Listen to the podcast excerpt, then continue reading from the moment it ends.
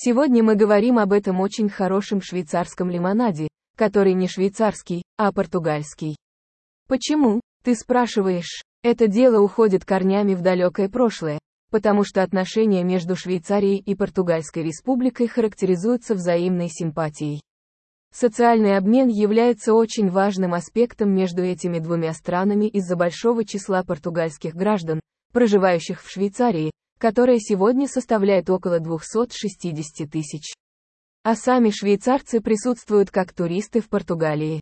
Так вот, из этих особых отношений и родился этот португальский рецепт, который он назвал швейцарским, этого лимонада. Берем 4 лайма, обрезаем два конца и затем делаем по 4 дольки каждую, удаляя центральную белую часть дольки.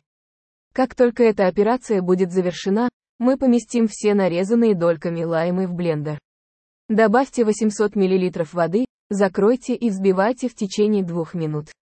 Затем процеживаем через сито, чтобы убрать все твердые части, а жидкие оставить.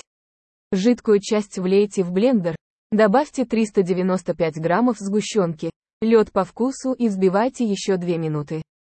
Переливаем смесь в стеклянный кувшин или в бутылку, кому как нравится, учтите, что выход этого лимонада будет полтора литра. Сразу же разлейте по бокалам и наслаждайтесь с друзьями.